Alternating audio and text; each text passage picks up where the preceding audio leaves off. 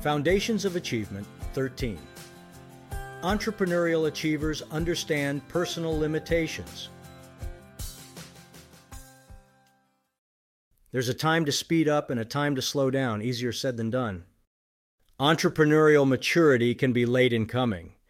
We could paper entire offices with clippings from Wall Street Journal articles discussing mega achievers with names like Trump and Campeau, Boesky and Milken. They didn't see their slow sign in time. The entrepreneurial, achieving ego is both powerfully productive and potentially destructive. A sense of invincibility can set in after two or three successes. Instead of holding back some chips, the invincible achiever keeps letting them ride.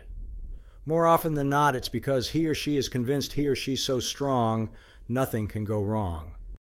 Strong, talented people often take their strengths too far.